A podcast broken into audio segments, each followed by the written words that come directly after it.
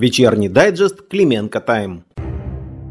Госсекретарь США Энтони Блинкен примет участие в заседании ОБСЕ с участием главы МИД России Сергея Лаврова, которое пройдет в Северной Македонии. Об этом официально заявил Госдепартамент США. Отдельная встреча Блинкина и Лаврова не планируется. Напомним, что именно под предлогом присутствия на этой встрече Лаврова от участия в ней отказались главы МИД Украины и всей Прибалтики. Хочется просто понять логику, почему американскому дипломату важно участвовать в работе Европейского совещания, а восточноевропейским министрам нет. Хочется, но не получается. В Евросоюзе пока нет согласия по началу переговоров с Украиной о членстве, как и о выделении 50 миллиардов евро для финансирования Киева.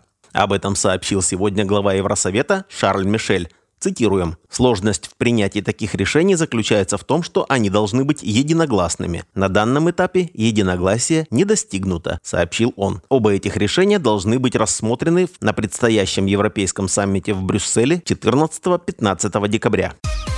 Россия готова воспользоваться политическим расколом в Украине. Под таким заголовком вышла статья в The Economist. Тамошние журналисты считают, что в Украине сейчас идет игра в поиск козла отпущения за неудачи. Цитата. «Политики говорят, что их генералы – это обученные в Советском Союзе болваны, а генералы говорят, что политики – это мешающие им болваны. У победы много отцов, но никто не хочет стать отцом тупика на поле боя». Но, добавим от себя, козла отпущения таки назначат, и скорее всего даже не одного.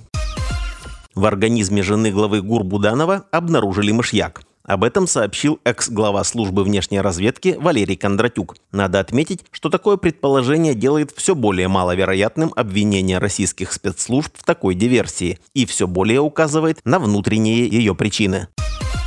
Все хорошо, прекрасная маркиза по Стефанчуку. Глава Верховной Рады в интервью политика отрицает напряженность в отношениях между Зеленским и Залужным. Цитата. «Никогда не было никакого случая напряжения между политическим и военным руководством», заверил Стефанчук. По его словам, слухи о якобы раздоре распространяют российские каналы. Он назвал их российской пропагандой. А как мы назовем Стефанчука, он даже не догадывается.